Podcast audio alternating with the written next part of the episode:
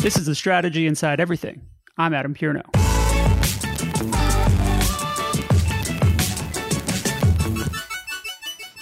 All right, welcome back to another episode of the Strategy Inside Everything. We are going to take a left turn. Um, I guess we frequently take left turns on this show, so maybe you're not surprised. But today's guest is, fits right into our uh, lineup of guests. The wonderful Amber Naslund has agreed to make some time to chat with me. How are you today? I'm great. Thanks so much for having me. I'm really excited to to chat with you in general, but especially on this topic. Uh, you have been you're currently the senior content consultant uh, at LinkedIn. You're also the founder of Brass Tack Thinking. Um, you've been at Salesforce. You've been at all these organizations, and people know you're thinking in the content and social strategy arenas and the business arena. Um, if you could catch people up on kind of your career and where how you got to where you are now, and then we'll we'll jump into what we're talking about this morning. Yeah, this is always one of my favorite questions. The how did you get to where you are now? Because it's so bizarre. Like I'm, I'm, I'm well, I'm an, I'm a total like many people in our industry. I'm I'm an accidental marketer. Uh, I came to marketing by way of nonprofits. I was a music major in college, and I was working on the business side of classical music. So I was working in symphony orchestras and music conservatories and doing nonprofit fundraising, which led me uh, weirdly into the corporate marketing world. I kind of got dragged kicking and st- screaming by somebody I used to work with. And uh, really the rest was history. So I'm not a formally trained marketer. I'm a like one who learned it in the trenches. Um, but I fell in love with it because it's very it's a really interesting mix of right brain and left brain stuff and it's always changing and it's you're just never bored so um and i've spent the last i think I guess it's about 12 years now, mostly in technology. Uh, so I I've always loved tech. I grew up with tech nerds. My dad was a an MIS guy before they called IT um, IT. They called it oh, management bef- information systems. So yeah, before was, it matured into IT. Exactly. So he was a mainframe guy, and I grew up like trudging around the mainframe room with my dad, and so oh, I was always cool. into like nerdy things. Um, so it's been a really kind of a fun intersection for me to kind of couple my love for tech with my love for marketing. And yeah, so now I'm at LinkedIn and my job there is to I advise companies basically. I consult with them to help their content programs. I jokingly say I help their content programs suck less. Um, and, do they like? Do they like that? They do. I it usually gets a I usually gets a laugh because most people are self aware enough to realize that uh, like everybody's content probably needs improvement. It's nobody point. nobody feels like their content is as good as it could be. Right. So they and they come to me knowing that right. They're like they're looking for guidance. So I always try to break the ice a little bit, being like, it's okay if it sucks. We'll make it suck less so anyway um, it's a fun gig. I really enjoy what i do um, but you know i do a lot of other random stuff which is how i think we you and i connected. And i'm i'm verbose on twitter so that's what happens. There's a lot of tweets coming. Uh, between the two of us we're probably using most of twitter's bandwidth. Yeah well i'm like i'm old school twitter. I was like 2007 twitter so me too. I, I think I, I, think right around then. Yeah so i'm like I, I still use it like a random thoughts platform. So i like sorry all the people that follow me on twitter but that's how often do you apologize? I, I sometimes i'm like eh, i'm sorry i talked about my book. Like i'm sorry i just t- tweeted this thing that i was thinking about at lunch. You know i think i used to apologize more. I like I, I, think i'm old enough now where i just don't have that many f's to give anymore. I'm just like whatever the unfollow button's over there if you yeah. need it. Like you, you can make your choices. Yeah exactly. So i just kind of i just roll for it. I'm, I'm good. And recently you posted that you are working on something a little bit different. Yeah. And I I saw that. I don't know if I saw it live or I saw it later as a retweet or something else, but um, it got my attention. You want to you want to tell people what uh, you posted there? Yeah. Well, uh, the the genesis of this conversation was because I talked publicly about the fact that I'm working on a novel, which I, even saying it out loud, I'm like, oh, that feels so strange because I you know, I, I I'm a nonfiction author. I'm a published author in the nonfiction world, and so the idea of being a writer is something that I'm very comfortable with. But I'm I've been a nonfiction writer. Like so much of my writing experience has been business oriented. Me too. Yeah. So to think of myself as a fiction author and put myself in the context of like I would like to be a novelist feels like a five year old, you know, being like I would like to write a book someday. Um, but I have this story idea, and it's one that has like when it hit me it has not left me alone. Like it's the kind of thing where I wake up thinking about it. It's like in my brain when I fall asleep. I I run all over the place and it it, just it's like a splinter in my brain. So yeah, like, it's just ha- it's hanging. Yeah, it's just there. So I feel like I need to write it, and I don't know if it's going to be any good, but I, I'm really in love with the idea. So I don't know. It, it's really hard because it's like it's such a shift in thinking, and to let myself write from a creative, messy place versus the efficiency I'm used to writing as a business writer. Yeah. It's like I'm used to the first draft being close to done. You know, I write efficiently, I write tightly, I write clarity. and creative writing is nothing like that whatsoever. So I am not just outside my comfort zone, but I'm like in another dimension. Uh, well, this is, you're getting to exactly why I thought I wanted to talk to you about this topic. So mm-hmm. perfect. Because I know you wrote the Now Revolution. Um, right. I know you've contributed tons of writing, uh, which uh, people googling your name, if they don't already know, will be able to find pretty easily. A lot of it is on Brass Tack Thinking yep. um, website. But the process that one gets to the efficiency that you get to when you've once you've written a book your your mind and your approach to writing is a lot different and the right. ability to say like oh i need to get from this many words to this many words by lunchtime because the clock's ticking and after lunch I have the next thing to do. Right. Is so different from fiction and sort of inventing as you're writing yes. and maybe you're not exactly sure. Tell, how far 100%. along how far along are you in the book? Are you far enough along that you've learned any lessons? Uh, well, I've learned a lot of lessons. I, I that and I'm not super far in terms of writing the book itself, but I'm I'm fairly deep into constructing you know the story and the world and the characters and all the stuff around that. So um it, the funny thing is when we wrote the now revolution i poor jay i owe jay Baer so many apologies over the years because we like, all do. So if you're listening jay i love you. Thank you. Um, but he is like a machine. The man would sit down and write 1500 words a day every day for so many weeks to hit our deadlines. Um, because we needed X number of words, like you said, by a certain time. And I don't write that way. I even in my freelance writing work, I still can't just like today's a thousand word day and I bang out a thousand words. I write in spurts. So I like I'll sit down and I Jay would write 1500 words a day. I would wait until 2 days before our deadline and vomit out 15,000. And he that was like mind numbing to him. Um, but for me, that is just kind of how it works. Once I get in the groove, the words just come. And the, this, but the creative writing side of this is not working that way at all.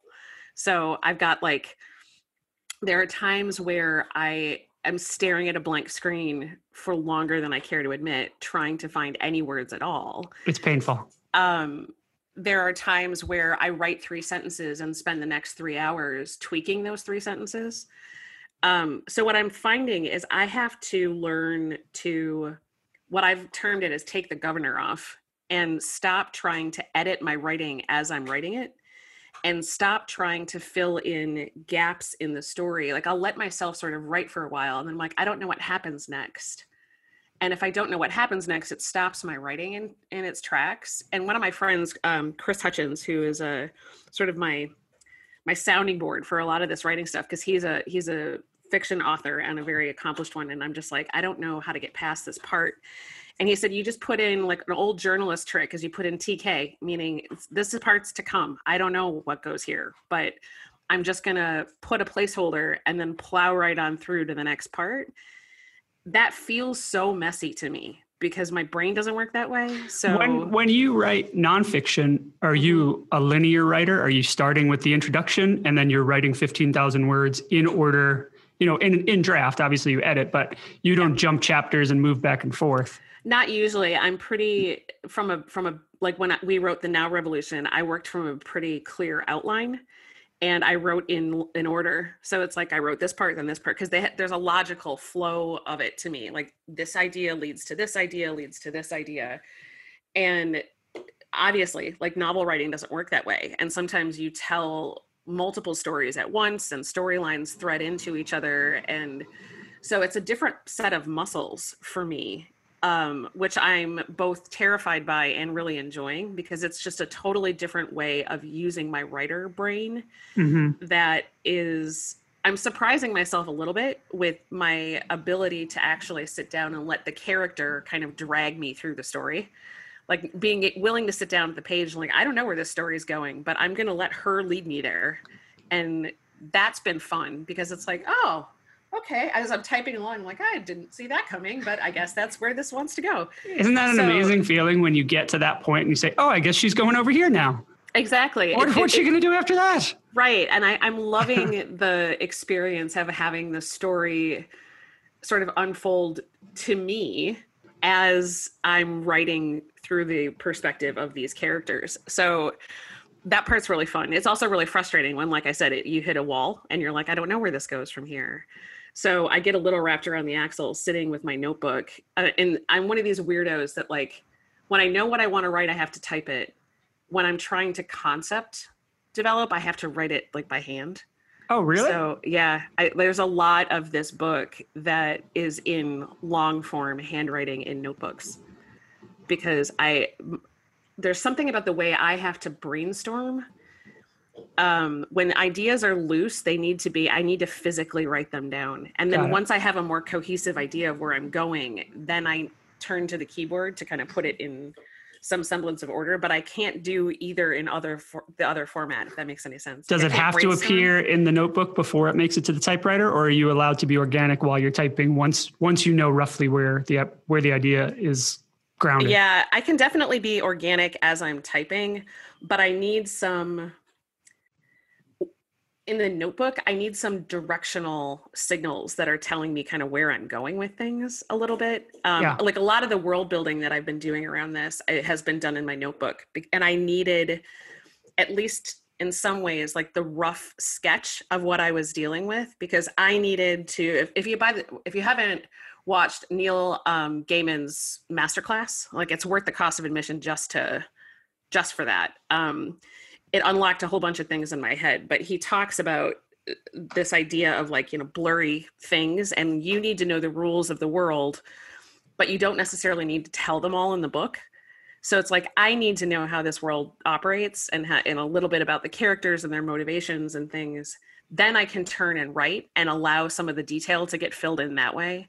But the, for whatever reason i need that framework in my head of at least sort of understanding where i'm starting from Is that typical to your nonfiction writing? That you is that the equivalent of creating the outline of I need the logic, the the scaffolding that you create for a non-business argument where you're saying, okay, I need to start here, I need to explain this to prove that to make this case. Is it using the notebook and the world building to to give yourself the the net that you need to to go out on the wire there? Yeah, I think so. I think that's a really good way of putting it. I mean, when I write nonfiction or uh, business oriented stuff, I usually know what I want the audience to take away from that. Right? It's like I, this. Is, I'm writing for a purpose, so I'm trying to get you to hear these lessons or learn these things.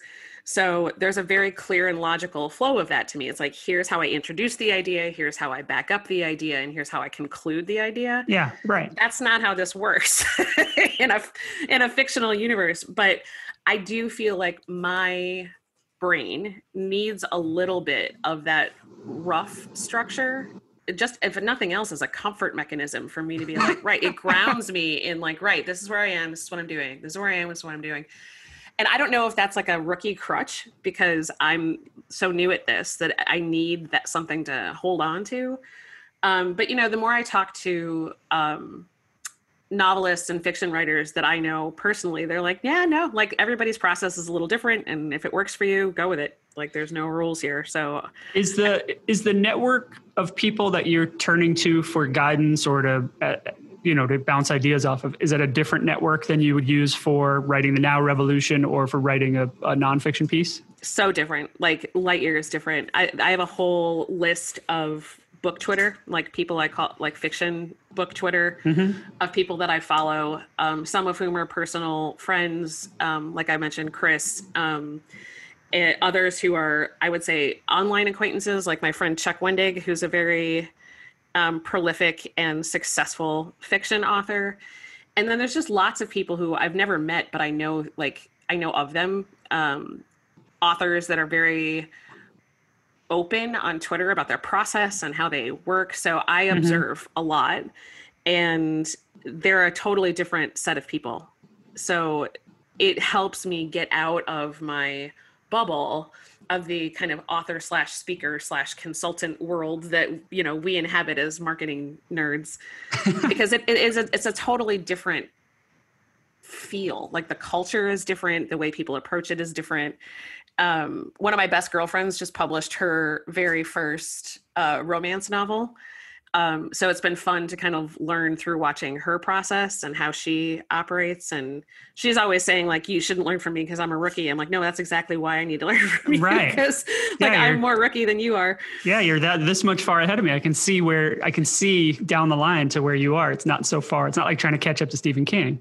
It, exactly, and it, it can be daunting to, um, like I'm I'm rereading a couple of Neil Gaiman's books that are my favorites, just to sort of almost dissect the writing itself and be like, oh, this is where he did that, or here's where he did this thing, and here's how he wove that into this plot, and so it's more of like sentence diagramming but with books. You know, it's like looking at the mechanics of it. Are you finding yourself hyper aware in everything that you read, or are you, are you intentionally reading his work for that reason, or are you I just am. un- incapable of not doing that now? Yeah, no, I, I am. I am actually very capable. I'm really good at escapism. Uh, like, That's a would- I handy. would- that's a handy yeah. tool right now. I would actually be really like I would be a really good um rich housewife to that just like sit and have no responsibilities whatsoever and like just read trash romance for I, I would be amazing at that.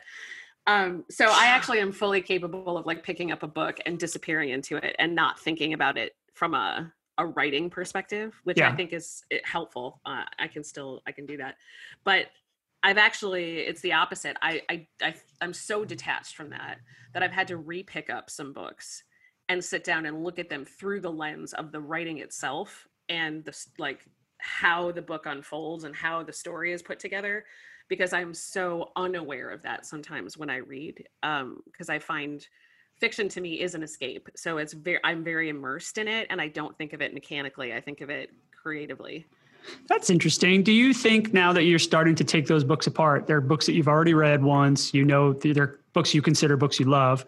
Mhm. Do you consider part of the construction the reason that you love them now that you've started analyzing it? That's an interesting question. Um, I definitely think I'm surfacing preferences, like my own types of preferences for the stories that grab me and the ones that I really enjoy are paced a certain way, um, are there's a lot for my brain to dig into. So in other words it's not just like a single linear plot. Like there's a lot of times there's like like dovetailing storylines or very like complex characters where you um you learn things like you're learning the character as they're learning themselves. So Mhm. stuff like that for me i'm starting to realize is like oh right this is kind of a, a common theme amongst a bunch of things that i really enjoy. Um and i also i mean like everybody i have tastes for style. So there's writing styles that i really gravitate toward. Um if something gets too prosaic and flowery i get lost in it. So it's like i love tolkien but there's times where i'm like oh, okay we can skip these seven pages describing the meadow that they're right, walking through right. i don't Or need i don't like need 109 right. pages of lineage of dwarves. I, Because- oh yeah and you're just I don't like, need that. That's not helpful. I love the stories, but it can get a bit much for me, which is why I think sometimes some of the like classic literature has always I've tried to write, read War and Peace at least 10 times and I never get past the first like 25 pages. It's just it, it it's I have a really hard time with it. it's just too. It's more dense than your brain wants to wade through. And it, on the but on the other hand, like I can sit and rip through Tom Clancy novels like nobody's business, and those things get like so technical sometimes on like the specs of the submarine, and I'm like, why do I enjoy this? And why is you know Hawthorne really hard for me? But I don't know. I mean, I guess we could dismantle that a lot, but I, I there's definitely commonalities I think in the things that I gravitate toward, and I'm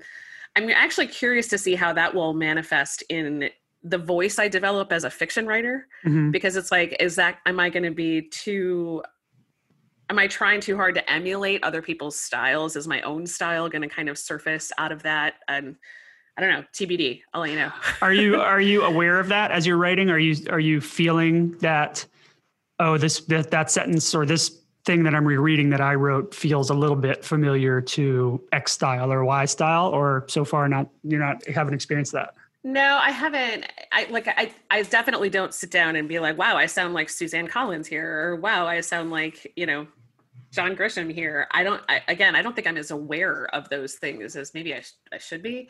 What I do notice, however, is when I start to sound too much like now Revolution Amber, when I'm like getting almost a little bit too efficient with uh, my words and my writing and treating it like some kind of you know a white paper as opposed to a novel. All of a sudden, there's bullet points. There's a chart. You're like, what? Why is this? Here. Yeah, right. So I do catch myself at times. Uh, um, again, that's kind of like turning off the inline editing in my own brain of stopping trying to write for efficiency and instead just write for creativity and allow those things to organically happen realizing that that's what editing is for you know let it be messy let it be terrible let it be all over the place. And you know you go back and clean that up later. That is a very hard set of muscles for me to flex because it's not one i use very often. And you when you wrote nonfiction when you wrote the now revolution you wrote from a very structured outline. Mm-hmm. um, and I know you mentioned world building, you mentioned the notebook, but it also sounds like you're giving yourself the freedom to discover the story as you go. Yeah. How much how much outline are you relying on and how much flexibility are you giving yourself to recreate and destroy the outline? That's a good question. Um, I wouldn't even call it so much an outline. I have a document that I call that is like my backstory document. So it gives me sort of like the history of the world that I'm writing in, some of like the I, I don't want to say the rules, but you know, like the the structure of it and what happened, and a little bit about the the characters and main groups of characters, and some of the like history and legacy that is part of this story. That's about as tight as I've gotten. Mm-hmm. I actually have no idea. I, I I have in my head a couple of like major events that happen throughout the book. That's all I've got so far. And like that's why i describe it as my character sort of dragging me through the story with her as we as i write because i don't know where this is leading yet. I actually don't have a sense of how i want this story to end. I don't know yet whether i think it's a, a one book whether it's multiple books whether i don't know yet. So i would say that it's about as as loose as i am comfortable with it being. Yeah. um you know there's so much that's just not defined yet and I think it's just the nature of the beast. But I, that's also, I think, what fuels sometimes my imposter syndrome and my tendency to sit and be, have total writer's block because I'm like, it's so open ended that I don't know where this is going. Um, so I'm having to get comfortable with writing anyway, like writing into the void and just being like, I don't know where this is going. Who cares? I might delete these 30,000 words later. I have no idea. um, and letting myself do that is actually, it turns out really, really hard for me. Um, but I I don't know. I'm learning. I guess I like well, trial that, by fire. That's a question too because when you're writing business uh, books and business writing, nonfiction in general, for a reason. Mm-hmm. There's okay. This is the reason somebody's asked me to write this. I'm writing this to prove this point. And when it comes to fiction, it's like, well, I could spend months writing this thing. And then I have a Google Doc full of 80,000 words. What do I do with it? Right. You know, there's no there's no there there's no right. you know necessarily uh, right. for for people like us there's not some publisher that's waiting pacing around calling you where's your draft that would be amazing on... but if any publishers out there would like to do that to me you're totally welcome to call me uh, but no there is not one of those so how did you did did you wrestle with that when you were starting the process did you myself i remember thinking like well i i could write this but then what would i what's the point of that and oh, sort of, of using that as an as an excuse like one of the 10,000 excuses was well what what would be the point of that Oh yeah, I mean, hundred percent. We can we can have a support group on this one because I like, I, I, mean, this book this book idea has been in my brain for two years, maybe longer, and I've only just now really committed to like, what the hell, I'm going to write it anyway. Mm. Um, but I've had a lot of those like to what end and especially like pre when the world was melting like all this weirdness that we're living in now. Um, before that I, my day-to-day life was incredibly demanding. Like i have a full-time job that I, I travel. I'm a single parent of a teenager. Like i have a house i have dogs i have a horse um, so I have this whole life that it was commanding so much of my time. So there was a lot of me that was like, I can't afford, quote unquote, you know, to spend time on this creative endeavor that doesn't really seem to have a point other than my own enjoyment.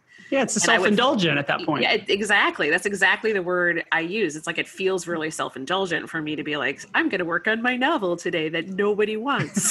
you know, it's like they just, just don't know they want it yet. Well, right. So um, I but I have kind of I, I mean, obviously we're all like at home and I have more time on my hands. So I figured if I can't use that as a at least a mechanic to get myself off the starting block a little bit, I feel like I'll regret it. And it also in this process, what's interesting about being at home and having the rhythm of my life change so much is realizing that I want space in my world for these kinds of things. Like it feels good to lean into yes. something more creative and artistic. I mean, I'm a, I'm a musician, so it's like I, I find time to play music. Why is it any different for me to sit and find time to write words? Um, but again, because words have been my job for so long, it's different to flip the switch from like job words to fun words. Yes. Um, so I'm still working on that part, but I, I'm realizing that I'm getting better at it not feeling so self-indulgent ish. You're forgiving sometimes. yourself for for doing the the creative thing that makes you feel good. Sometimes. Yeah. Uh, you know, sometimes I'm still like there tapping away my keyboard, being like, wow, I should really probably go empty the dishwasher or something more practical. But um, I am giving myself permission to spend some time with this because I feel like it's good for my soul. So I'm just gonna. I'm yeah. Gonna yeah, amen. So, are is it has it turned back and uh, changed your approach to writing nonfiction? Have you noticed any changes? It's maybe too early in the in the process for that. Uh, it is a, a little, but I I guess I think what has for sure happened in this process is I'm getting a little bit less precious about my work related writing and allowing truly allowing like the first drafts of things to be sucky and not being so uh, i don't know so perfectionistic about the words that come out of my face when i'm talking about work stuff. Like i, I, I have to put together a presentation for um, an upcoming conference and normally that is a very structured process. Like i have a process that i usually go through to build a presentation and it's been the same way for as long as i can imagine um, but I'm allowing myself to have a little bit more creative liberty with that this time around, which also feels good because it's like taking the shackles off my own work a little. Um, I think I'm learning from my creative self that maybe my business stuff doesn't have to be as rigid and structured as I've had it be in the past. Is that rigid in process or rigid in output or? Uh, more process than anything. You know, yeah. I think you, you get I, I, don't know if this you've had this experience, but I think when you've been doing this stuff as long as we've been doing it, you have sort of processes that you build and refine over the years, and you rely on to help you get stuff done. So it's like as a freelancer, somebody comes to me um, and they need a, a white paper or an ebook. Like I have a process for outlining, I have a process for researching, I have a process for starting that document and that all feels very kind of buttoned up now. And similarly like i said I, you know i have a process for building my presentations. And it's just i'm looking at it a little bit more critically now and being like do i really have to be that? Like am, am i getting a little bit too rote about it? Like maybe there's room in here for me to to give myself a little bit more elbow room to explore different ideas. So i'm i'm approaching this next presentation a little bit differently, a little bit like more loosey goosey, which again feels weird to me. Yeah. But I, I'm hopeful will actually maybe infuse a little bit of creativity into it that I've not let myself necessarily do in the past. Oh, that'll be interesting to see how that how that manifests. Yeah, like TBD. I'll let you know. we'll find out yeah. when you get to a third of the way through it, and you're like, "Oh crap, that old process, that old process was really good." Now I get it maybe that's i mean that that's a very legitimate thing. Like maybe i will learn that my processes for this stuff are actually pretty okay and and that can be validating in its own right. So i don't know. I'm open to that.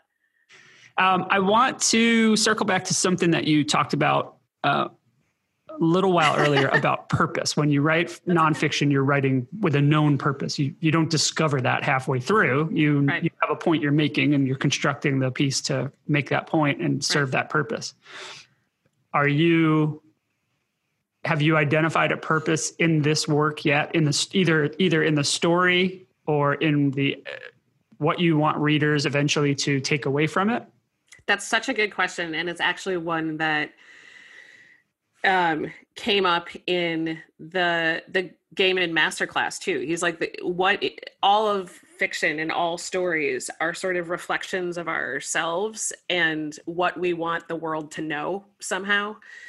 Um, so I don't know that there's like, I don't know if it's like deep purpose, like with a capital P, but there are for sure emerging like the the main I don't know the the message, the theme, the the the fable, you know, whatever, like the moral of the story. Yeah, I, I definitely think that there's going to be some of that in here, um, and I've actually waffled a little bit around what that is. And i what i've been spending a lot of time on recently is actually that like what is my character my main character what is her driving force and that motivation?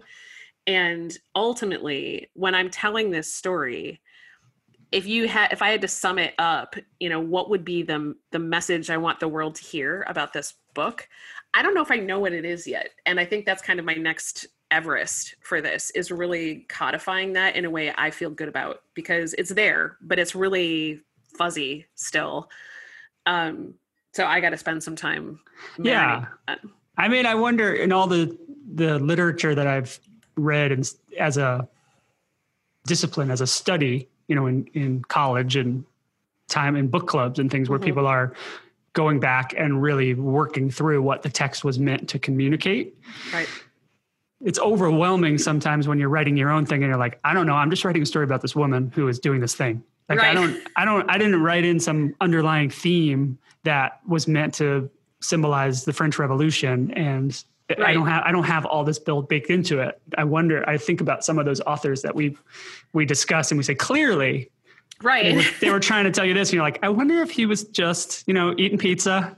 Tell, tell the story, and you're like, oh, it happened to be a treatise on climate change. Didn't right. know that was coming. Yeah, exactly. It's sort of like, I mean, the Chronicles of Narnia are very allegorical and and sure like biblical references and stuff and it's like was that purposeful? Did he structure it that way? Or did did we make those associations? I, like i don't know. Did anybody ask cs lewis whether that was his thing? But um somebody out there i'm sure knows the answer to that. Uh, but for me i think there's i don't know how to, like the right way to describe this but there is a there is a spirit in this book that i feel like in the story that i'm trying to tell that there's definitely some kind of undercurrent pushing me to tell this story. So I know that in there is some kind of thematic idea. I just haven't crystallized it in words yet because there's mm-hmm. like you know my my main character is your kind of proverbial a little bit of a scrappy underdog who doesn't really realize her own potential in that way it's a little bit autobiographical i guess but um and there are you know there's like the representative the good guys and the bad guys and then like the bad guys you think are bad guys but maybe probably turn out to be pretty okay good guys and don't so, give it away. Don't spoil it. I, am not but like there's a, there's those things and so there's obviously some kind of like central conflict that i'm hoping will resolve itself and i think in in story good conflict and good conflict resolution usually carries with it some kind of lesson or learning or message or something. Um, so I think that will happen kind of organically as I pursue where this story is taking me. But it's there. I just don't. I don't. I don't quite know what it is yet. we'll find out. We yeah. will find out as you press on and and uh, increase word count. Yeah, well, see, hey, publishers, if you want to know what happens in this story, you Absolutely. should buy my manuscript. Anybody who's interested, we're, we're Yeah, just about right. to. I'm just about to ask Amber where you can find her online, so you'll Uh, you'll get your answer here. Thank you. This was awesome. Thank you so much. This was uh, actually very timely, as I'm also writing some fiction for the first time, so it's helpful to uh, hear what you're going through and how you're approaching it. well, I'm excited to hear more about your book. You and I have to like back channel push each other to keep doing this. Okay. I so think like I'm I'm making some good I'm making some good progress. So we'll- rookie authors unite. I love exactly. it. I'm This might be my first and last entry into the into the fiction, but Me too, but hey man, let's do it. I'm with yeah. the key is to finish it. Yeah, exactly. Finish a draft that feels like a milestone. If anything else happens, that'll be gravy. Right, totally. Icing on the cake. Thank you so much for making time. I really this was awesome. I'm I'm really glad that uh, we were able to connect. Yeah, me too. Thanks so much for inviting me. I really enjoyed our chat. Where can people find you online? Uh, the main places I am a Twitter fiend, so you can find me on Twitter at, at Amber Cadabra. You can of course find me on LinkedIn because I think I'd you know get fired if I didn't promote my own LinkedIn profile. um, and then my personal website is at brasstackthinking.com where I've been pretty neglectful about writing lately, but you can find a lot of my stuff there. Oh, I don't think you've been neglectful. I think you've you've been writing. Busy with other things. There you go. Yeah. See, Yeah. don't say it that way. Don't Uh, I, punish like yourself. your, I like your positivity, Adam. Thanks. I'm trying. I'm trying to bring it. I like it. All right. This was awesome. Thank you very much. You're welcome. Thank you so much.